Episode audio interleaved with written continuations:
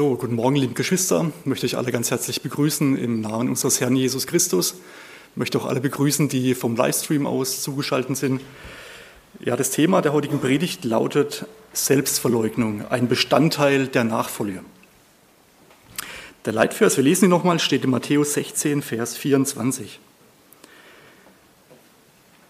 Da sprach Jesus zu seinen Jüngern, wenn jemand mir nachkommen will, so verleugne er sich selbst und nehme sein Kreuz auf sich und folge mir nach. Es geht heute nicht darum, über Bekehrung zu sprechen, über Wiedergeburt, um Dinge, die Gott schenkt, sondern heute geht es um ein anderes Thema. Heute geht es um dieses Thema, was folgt. Und das ist die Nachfolge. Ich möchte uns am Anfang zur Einleitung einfach mal zwei Zitate von Hudson Taylor vorlesen dem großen ja, China-Missionar. In beiden Zitaten, da geht es darum, dass er Missionare sucht für seinen Dienst, die mit ihm gehen auf Missionsreise. Und ihr müsst euch vorstellen, zur damaligen Zeit, als die Engländer da in China waren, schon vor der Zeit von Hudson Taylor gab es Missionare in China. Aber die sind anders aufgetreten, als er aufgetreten ist. Diese Missionare, die sind noch in diesem Zweireiher aufgetreten, Anzug, Krawatte, waren recht steif und das chinesische Volk war nicht zugänglich zu diesen Missionaren. Es war schwierig. Und Hudson Taylor, er kam und er hat dann angefangen, weil er nicht an die Menschen rangekommen ist, Kleidung von Chinesen zu tragen. Er hat sich einfach angefangen, anders zu kleiden. Aber nicht nur das, er hat sich eine Glatze gemacht und hat sich dann einen schwarzen Zopf angebunden. Er hat sich also verändert, damit er Gehör findet bei den Menschen. Und wenn man so ja, einfach Bücher von ihm liest, ist das ergreifend, wie er das gemacht hat und auch wirklich seine Geschichte ist bewegend. Auch wie er gelebt hat, aber auch was für Anforderungen er an sich selbst hatte, wie ernst er das Wort Gottes genommen hat, wie ernst ihm war, täglich in der Schrift zu forschen, um dem Teufel zu widerstehen, wie ernsthaft es ihm aber auch war, die Missionare, die er für den Dienst wollte, die er gebrauchen konnte oder die Gott gebrauchen konnte und wollte, was für Ansprüche er da gestellt hat. Ich möchte euch die zwei Zitate vorlesen. Das erste. China kann nicht durch selbstsüchtige, bequeme Männer und Frauen für Christus gewonnen werden. Die, die nicht auf Arbeit, Selbstverleugnung und viel Entmutigen Entmutigendes gefasst sind, werden mangelhafte Helfer in der Arbeit sein. Kurz gesagt, die Männer und Frauen, die wir brauchen, sind die, denen Jesus, China, bei uns könnte man sagen, denen Jesus, Deutschland und Menschenleben immer und überall an erster Stelle stehen. Und jetzt kommt das eigene Leben, sogar die, also meine Familienangehörigen, sogar die, die uns teurer sind als das eigene Leben, kommen erst in zweiter Linie. Von solchen Männern, solchen Frauen könnt ihr uns, könnt ihr uns nie zu viele senden. Ihr Wert ist köstlicher als Edelsteine. Dann noch ein Aufruf an Missionare, die an diesem Dienst teilnehmen wollten.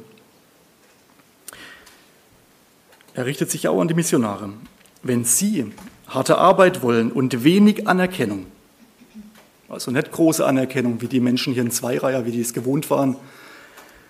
Wenn sie harte Arbeit wollen und wenig Anerkennung, wenn ihnen das Lob, das sie von Gott erhalten, so wichtig ist, dass sie den Tadel der Menschen nicht fürchten, wenn sie bereit sind, ihr Zeugnis, falls nötig, mit ihrem Blut zu besiegeln und den Verlust ihrer Güter freudig hinzunehmen, dann können sie hier eine reiche Ernte einbringen und viele Seelen retten.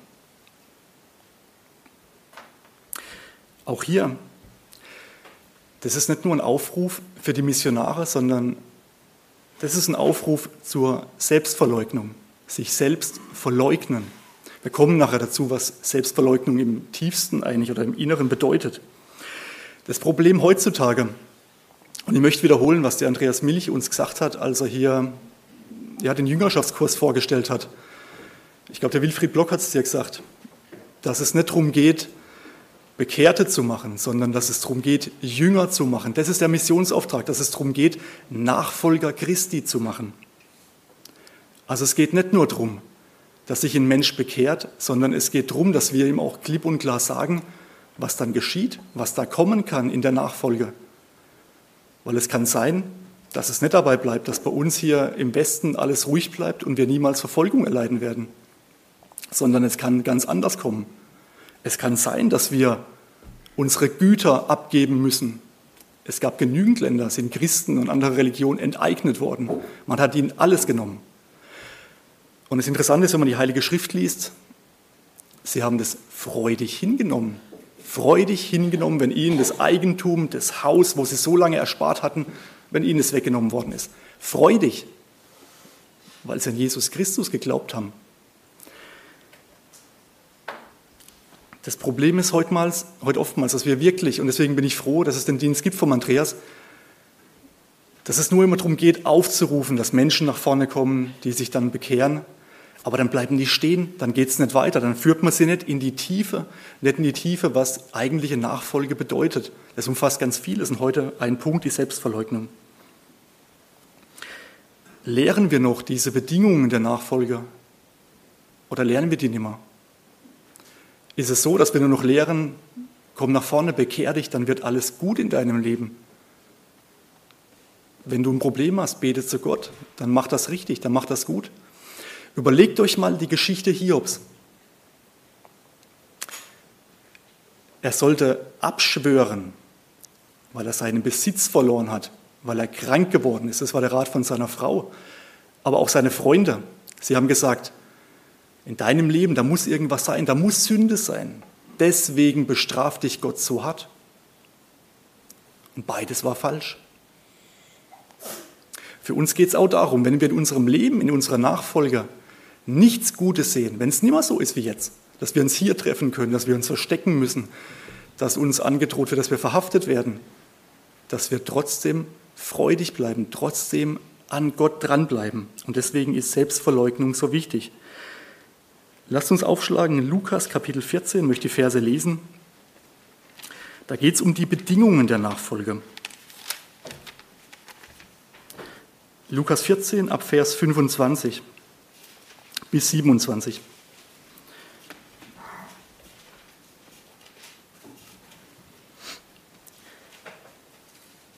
Es zog aber eine große Volksmenge mit ihm, mit Jesus, und er wandte sich um und sprach zu ihnen.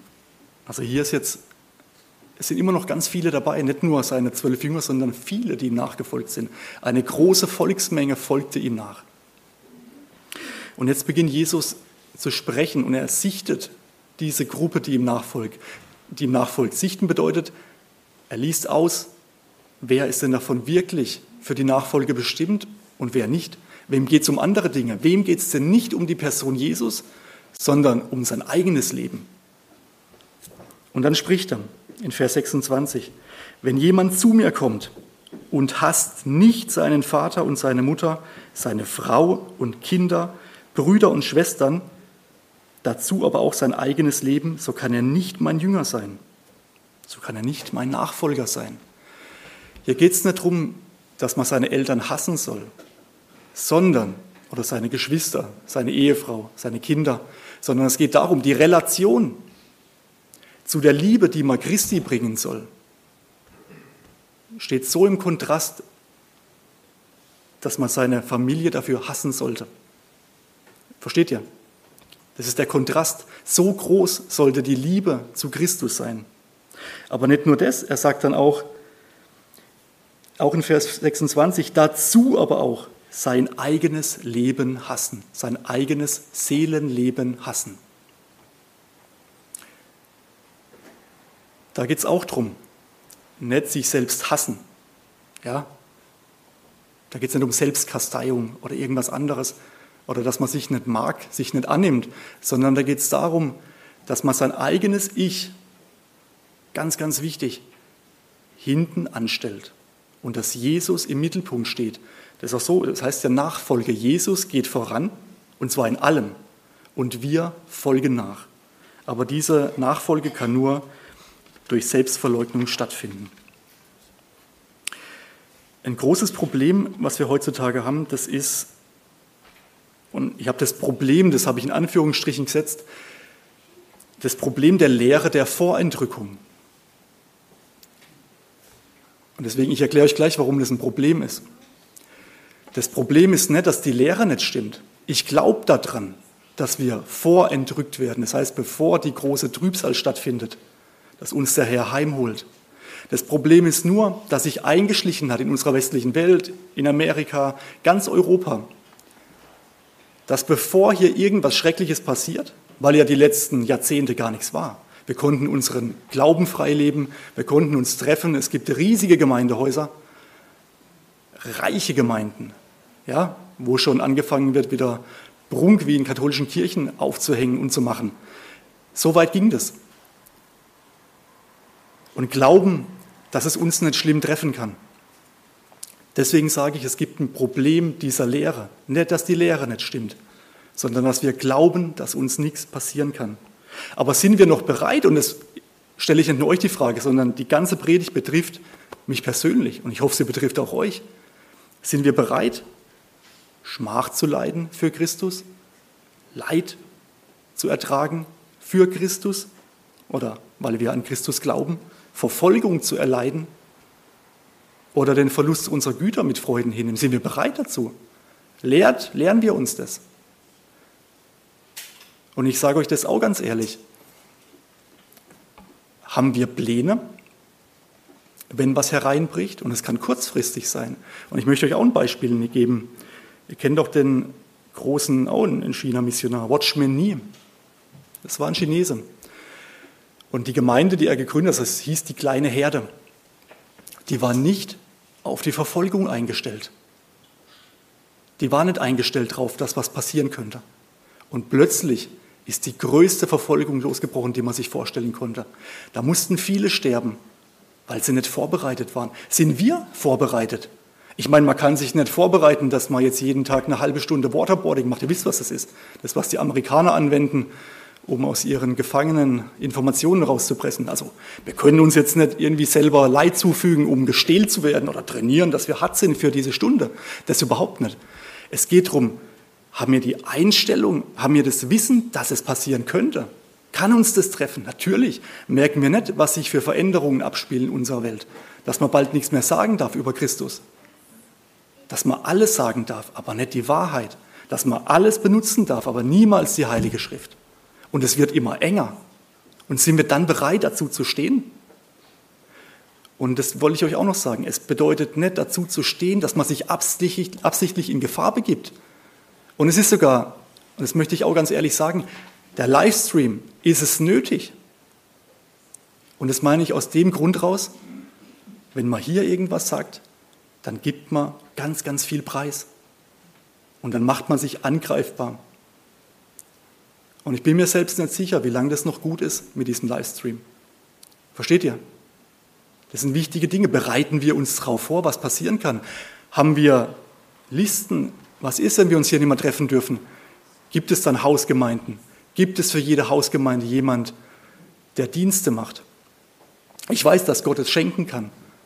Aber ich denke auch, dass man vorbereitet sein soll. Und so ist auch, dass man vorbereitet sein sollte auf Verfolgung. Und ein großes der Vorbereitung ist einfach, dass man sich selbst verleugnet. Das heißt, alles, was einen betrifft, wir kommen gleich dazu, hinten anstellt. Ganz wichtig ist mir, lasst uns aufschlagen, Epheser Kapitel 2, bevor wir in das Thema einsteigen. Epheser Kapitel 2, die Verse 8 und 9. Ich habe es vorhin schon gesagt, Selbstverleugnung, das ist ein Teil der Nachfolge und nicht ein Teil der Errettung. Man kann sich durch Selbstverleugnung nicht die Errettung erkaufen. Man kann sich das nicht verdienen, sondern die Errettung ist ein Geschenk. Ich möchte die Verse lesen. Epheser 2, die Verse 8 und 9. Da schreibt Paulus an die Gemeinde zu Ephesus. Denn aus Gnade seid ihr errettet durch den Glauben. Und das nicht aus euch, Gottes Gabe ist es nicht aus Werken, damit niemand sich rühme. Also aus Gnade sind wir errettet. Nicht durch Selbstverleugnung. Das ist ein Thema der Nachfolge, nicht der Errettung. Aus Gnade sind wir errettet durch den Glauben, nicht durch Werke.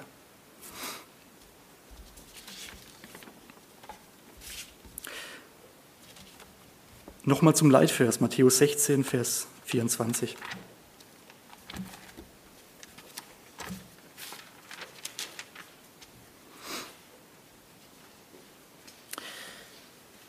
Wenn jemand mir nachkommen will, so verleugne er sich selbst und nehme sein Kreuz auf sich und folge mir nach. Das Kreuz auf sich nehmen.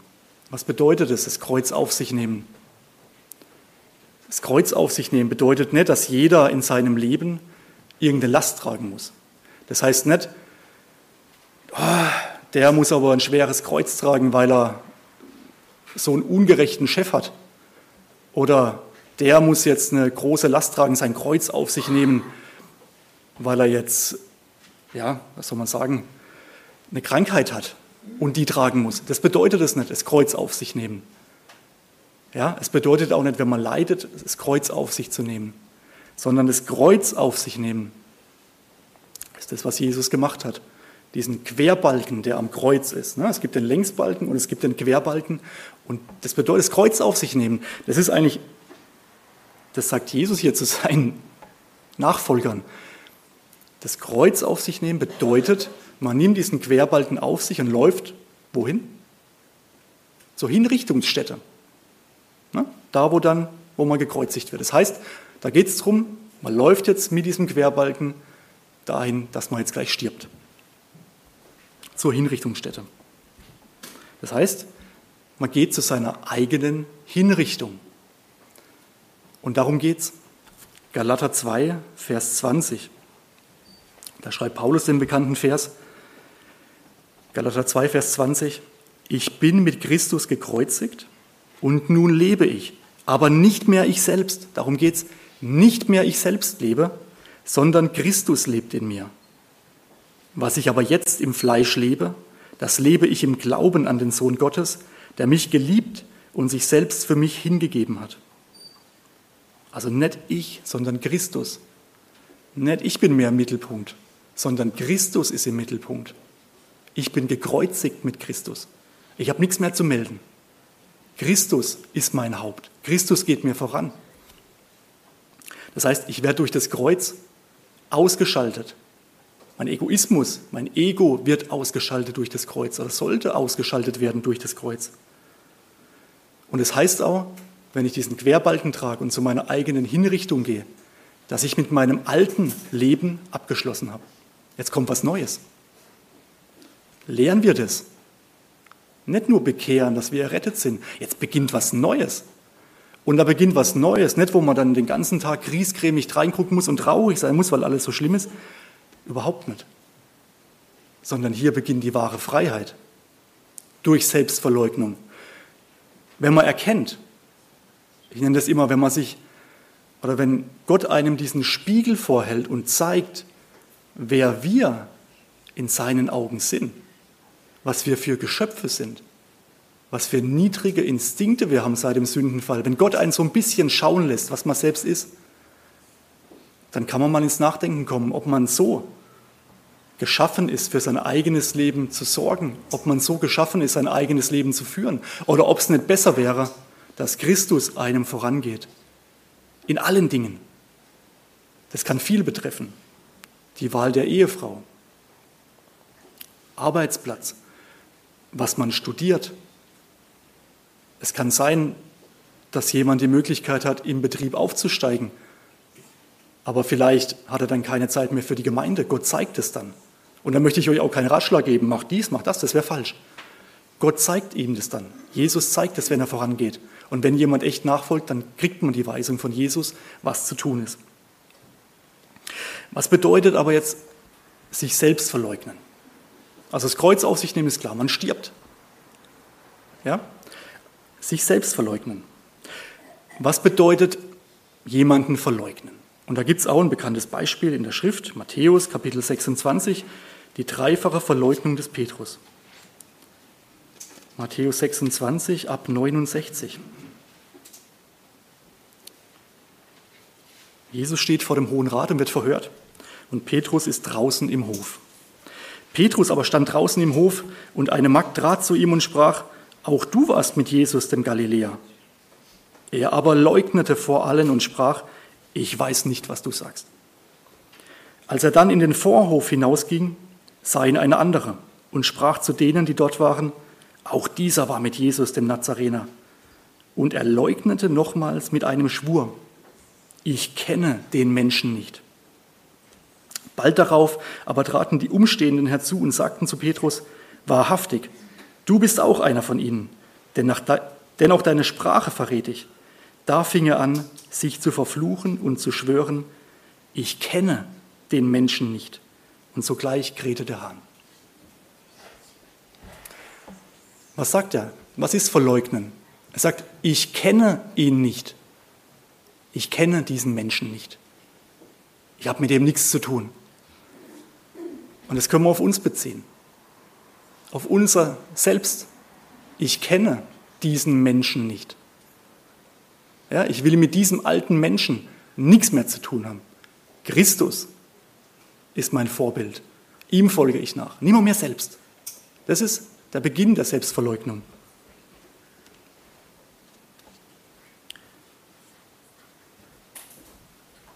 Das heißt, Selbstverleugnung, das ist der Verzicht auf die eigene Führung im Leben. Das heißt, ich, nicht, ich selbst gehe mir nicht voran, sondern Jesus Christus geht voran. Und ich folge nur nach. Ich tue das, was ich ihn tun sehe, nicht was ich tun würde. Es findet ein Regierungswechsel statt. Nicht mehr ich regiere über mein Leben, sondern Jesus regiert über mein Leben. Selbstverleugnung bedeutet auch, wenn man Abschied nimmt von seinem eigenen egoistischen Leben. Und ich denke, das ist ein Problem für uns heute. Wir haben keine Bedrängnis. Wir können fast machen, was wir wollen. Das heißt, wir leben oftmals doch nur uns selbst. Uns geht es doch oftmals nur darum, Güter anzuhäufen, in Wohlstand zu leben, dass es uns bloß nicht schlecht geht. Ich möchte uns jetzt drei Vorbilder geben zum Thema Selbstverleugnung. Das größte Vorbild, deswegen auch zuerst, ist unser Herr Jesus Christus selbst. Und da lasst uns aufschlagen, Philippa Kapitel 2, die Verse 1 bis 8.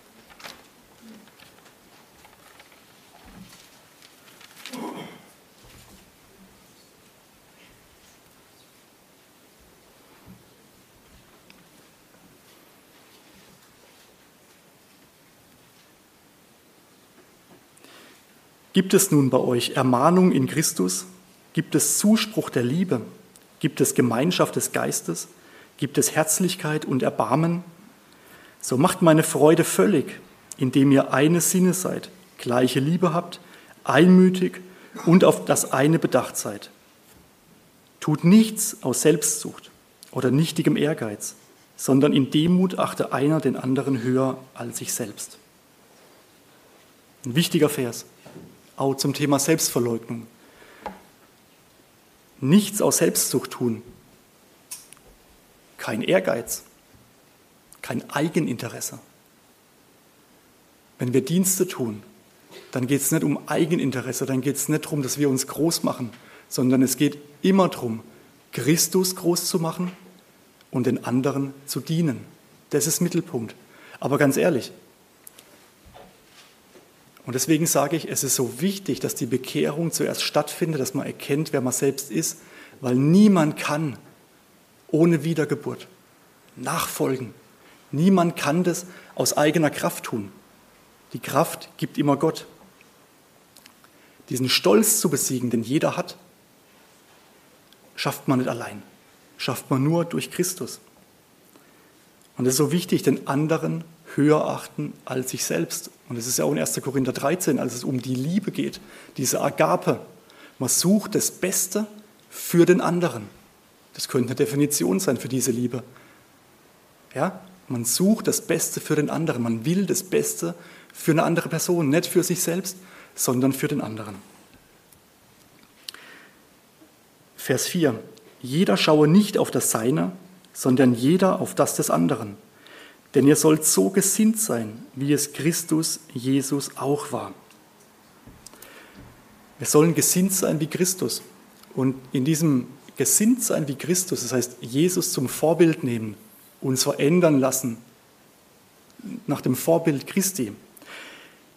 Da liegt für mich auch der Schlüssel zur Selbstverleugnung drin. Jesus im Mittelpunkt halten und nicht sich selbst. Sich verwandeln lassen in sein Bild. Das ist das Wichtigste. Ihm nachfolgen. Auf Christus schauen. Was für eine Haltung hatte Christus denn? Selbstlos war er. Opferbereit. Und er hatte Bereitschaft zum Dienen.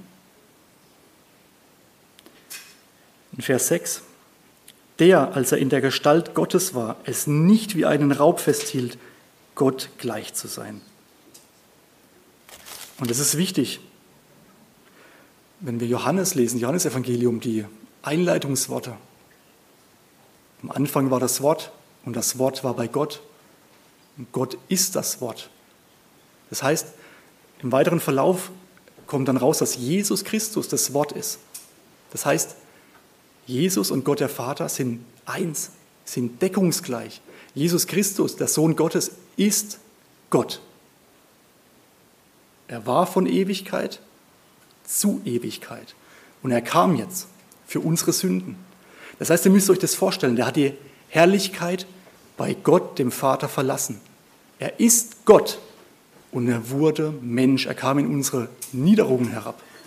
Man kann sich das nicht vorstellen. Wir als Menschen können uns diesen Schritt, diese Bereitschaft, zu uns Sündern zu kommen, nicht vorstellen. Gott wendet sich ab von der Sünde. Gott kann keine Sünde ertragen. Gott ist Licht, in ihm ist keine Finsternis. Versteht ihr? Das passt nicht zusammen. Gott hasst die Sünde. Und er kommt und er macht sich als die Person Jesus Christus selbst zur Sünde. Vers 7, sondern er entäußerte sich selbst, nahm die Gestalt eines Knechtes an und wurde wie die Menschen. Er nahm die Gestalt eines Knechtes an.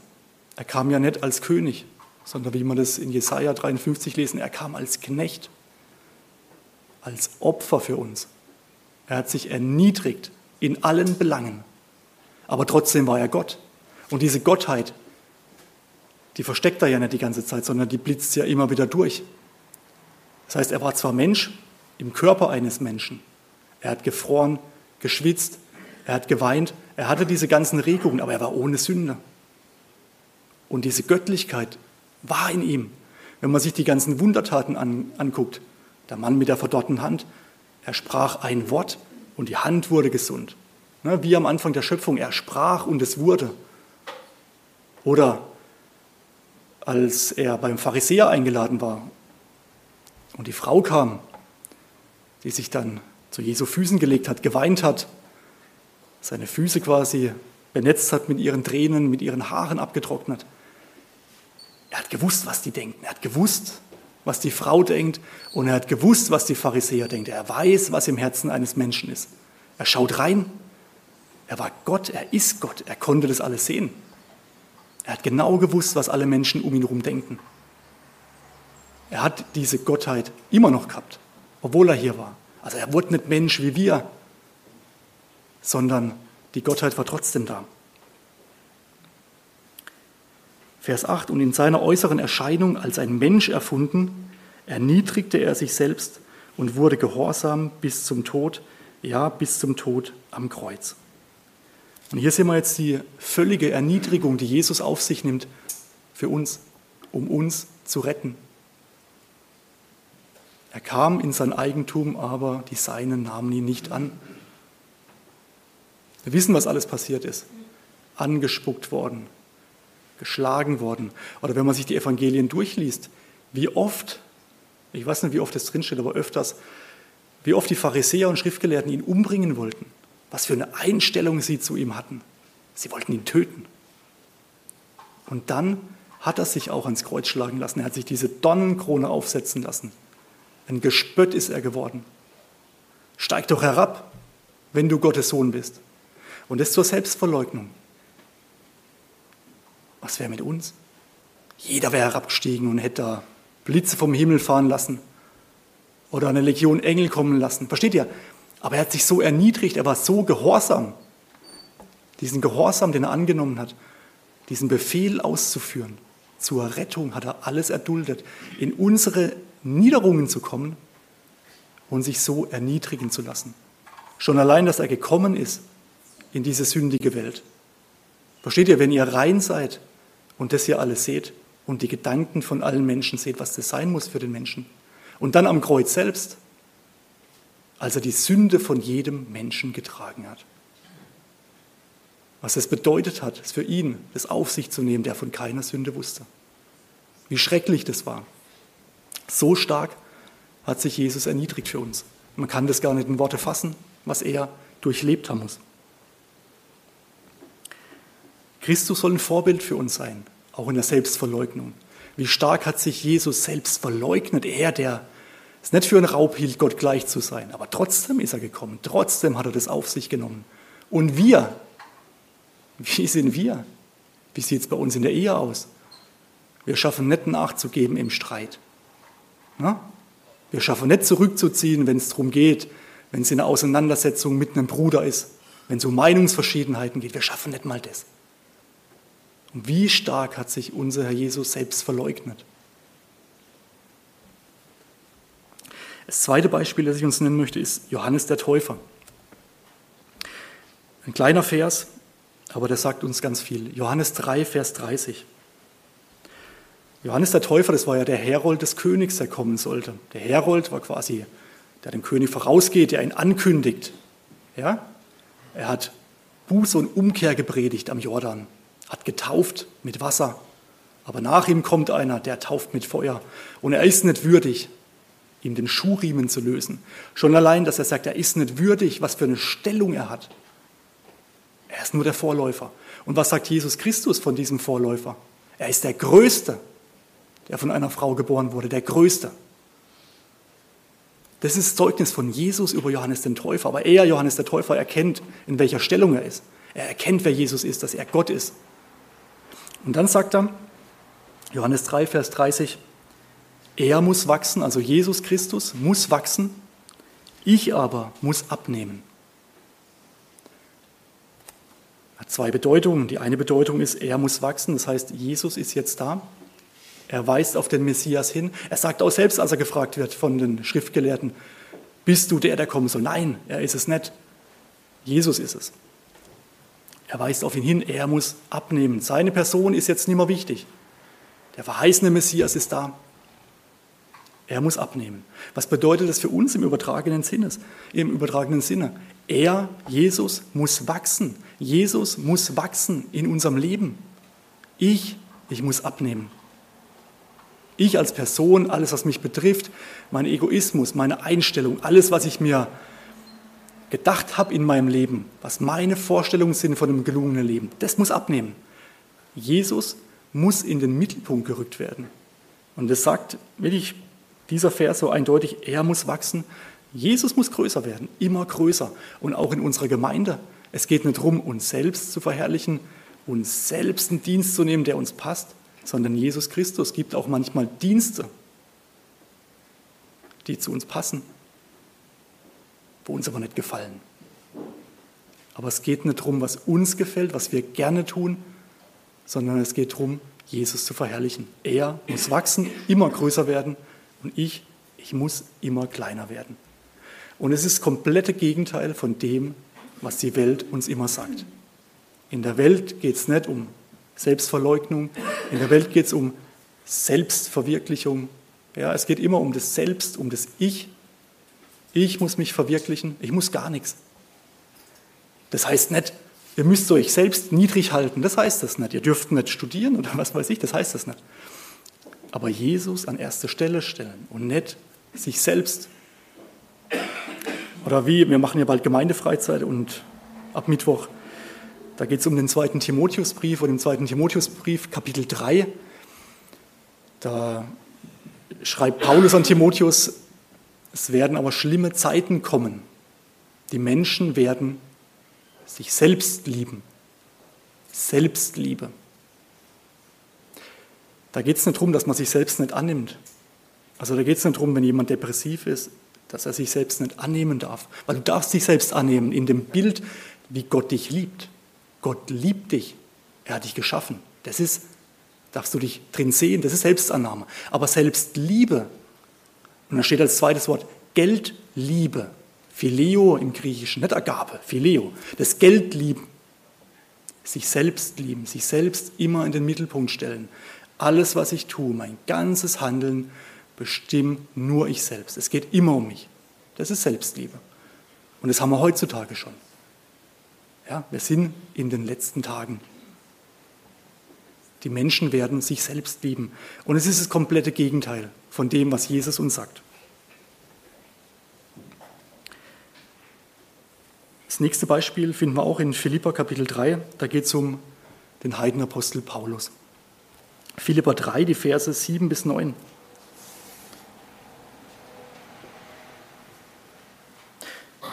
Wo lasst uns ab Vers 4 lesen, da geht es darum, was Paulus alles hatte, bevor er Christus erkannt, kennengelernt hat, bevor er ihn gesehen hat, diese Erscheinung vor Damaskus. Da schreibt er, obwohl auch ich mein Vertrauen auf Fleisch setzen könnte, also auf mich selbst, was ich alles bin, wenn ein anderer meint, er könne auf Fleisch vertrauen, ich viel mehr. Beschnitten am achten Tag, Jude, aus dem Geschlecht Israel, vom Stamm Benjamin, ein Hebräer von Hebräern, sagt er. Im Hinblick auf das Gesetz ein Pharisäer, also zur damaligen Zeit im Lande Israel, ganz hohe Stellung, eine ganz hohe Position. Ja? So wie man heute sagt, man ist Vorstandsvorsitzender. Er war ganz hoch angesehen in der Gesellschaft, ein Pharisäer. Im Hinblick auf den Eifer ein Verfolger der Gemeinde, im Hinblick auf die Gerechtigkeit im Gesetz untadelig gewesen. Alles tolle Sachen. Aber, ab Vers 7, aber was mir Gewinn war, das habe ich um des Christus willen für Schaden geachtet. Ja wahrlich, ich achte alles für Schaden gegenüber der alles übertreffenden Erkenntnis Christi Jesu, meines Herrn, um dessen Willen ich alles eingebüßt habe und ich achte es für Dreck. Ich achte es für Dreck, damit ich Christus gewinne und in ihm erfunden werde, indem ich nicht mehr meine eigene Gerechtigkeit habe, die aus dem Gesetz kommt, sondern die durch den Glauben an Christus, die Gerechtigkeit aus Gott aufgrund des Glaubens. Also alles, was er war, alles, was ihn so ausgezeichnet hat in der Welt, ne, wo man sagen konnte, auf diese ganzen Dinge, man könnte heutzutage sagen, ah, Gott hat mir Intelligenz gegeben, dass ich studieren kann. Dadurch, dass ich studiert habe, habe ich jetzt einen guten Job. Ich kann jetzt viel Geld verdienen. Ich habe alle Attribute. Ich habe großes Haus und dies und das. Ich habe alles erreicht. Ja? Aber nicht nur das. Nicht nur, dass ich so erfolgreich bin. Ich bin auch noch ein super Ehemann, ein super Vater für meine Kinder und so weiter und so fort. Man kann das weiterführen. Ich habe alles erreicht. Versteht ihr?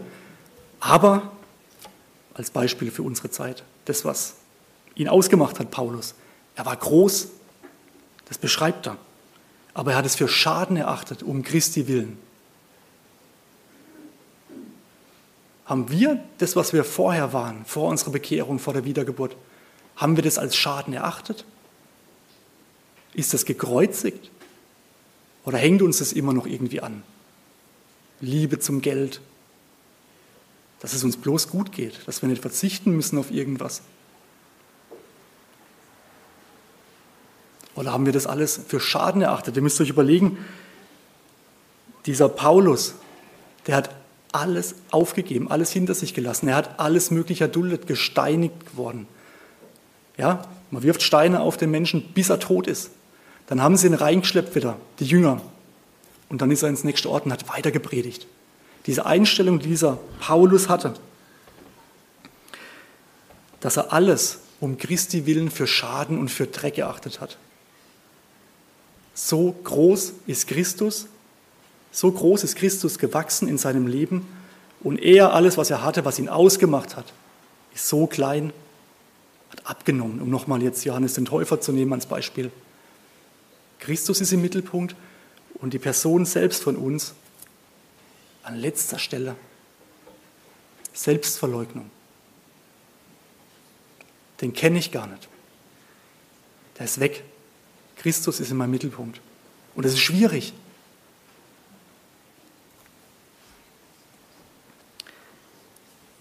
Zweiter Korinther, 12, Vers 15.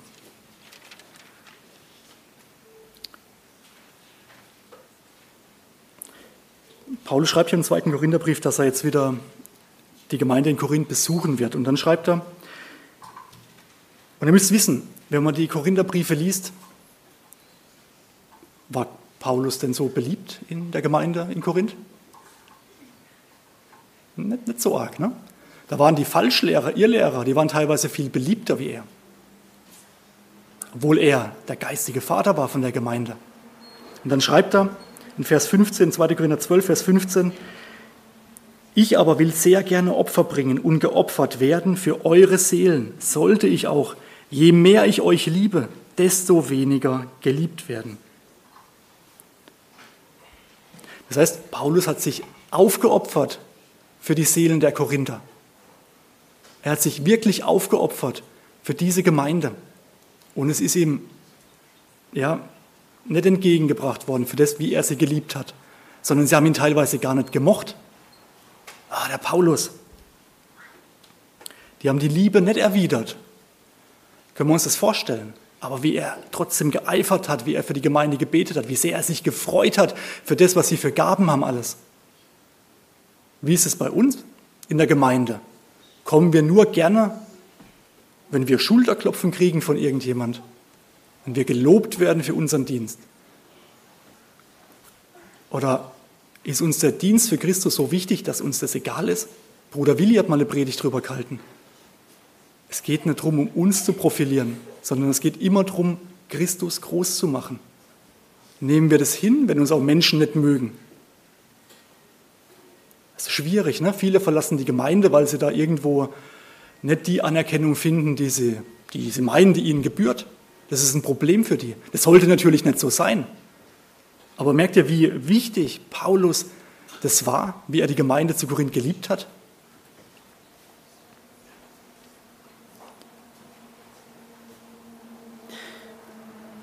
Noch eine Stelle, 2. Timotheus 2,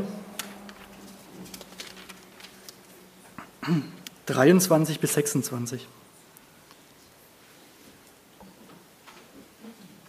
Da geht es um die Einstellung, wie man sich verhält, wenn jemand streitsüchtig ist in der Gemeinde, wenn jemand fehlt, wie man ihn zurechtweist. Und da schreibt Paulus an Timotheus ab Vers 23, die törichten und unverständigen Streitfragen aber weise zurück, da du weißt, dass sie nur Streit erzeugen.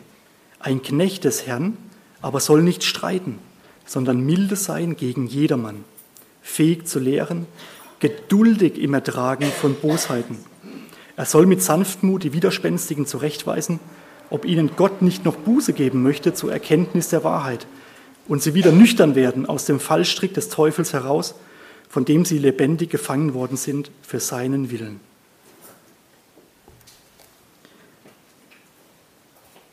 Da geht es darum, wenn man jemanden ermahnt, wie ermahnt man denn? Ermahnt man jemanden von oben herab? Oder wie geht man jemand um? begegnet man jemand auf gleicher Ebene. Das ist wichtig. Nicht, wir sind alle fehlbar. Ich kann nicht, wenn jemand was falsch macht, ihm so begegnen, als würde ich keinen Fehler machen und nur bei ihm liegen die Fehler, sondern ich muss auf Augenhöhe begegnen, einem Bruder, einer Schwester. Ja, das muss klar sein, dass jeder, auch derjenige, der ermahnt, Sünder ist. Das ist Voraussetzung. Wie ermahne ich? Ermahnen bedeutet nicht von oben herab hier irgendwas auf jemand einschlagen oder wirklich jemanden da gegen die Wand reden, mit jemandem schreien, sondern das Griechische benutzt immer das Wort Parakaleo für ermahnen. Das heißt, wenn Paulus das benutzt, dann heißt es brüderlich ermahnen oder ermahnen wie ein Vater, väterlich zurechtweisen. Das ist nichts anderes. Das bedeutet es. Brüderlich ermahnen. Wie ist es bei uns? Gibt es bei uns brüderliche Ermahnung?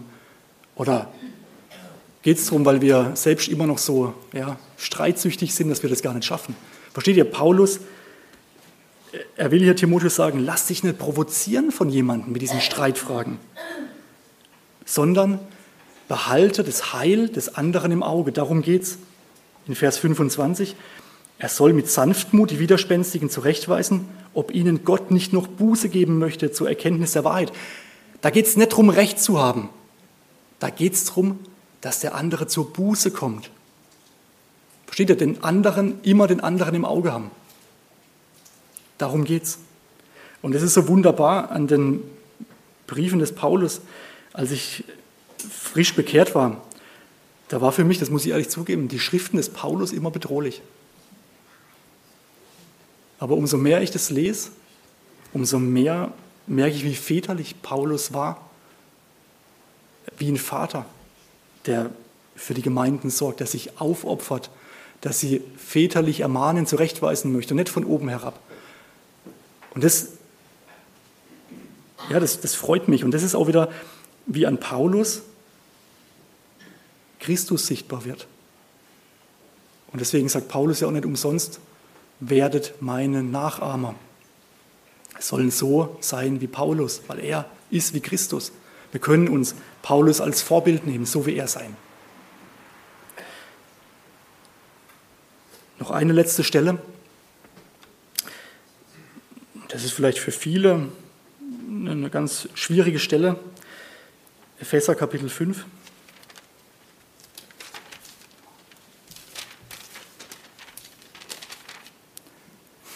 Was glaubt ihr? Gibt es denn auch Selbstverleugnung in der Ehe?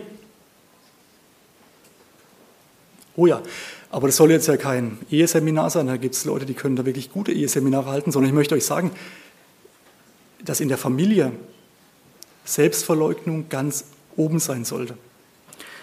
Epheser Kapitel 5, ähm, Verse 24 und 25, da schreibt Paulus, wie nun die Gemeinde sich dem Christus unterordnet, so auch die Frauen ihren eigenen Männern in allem.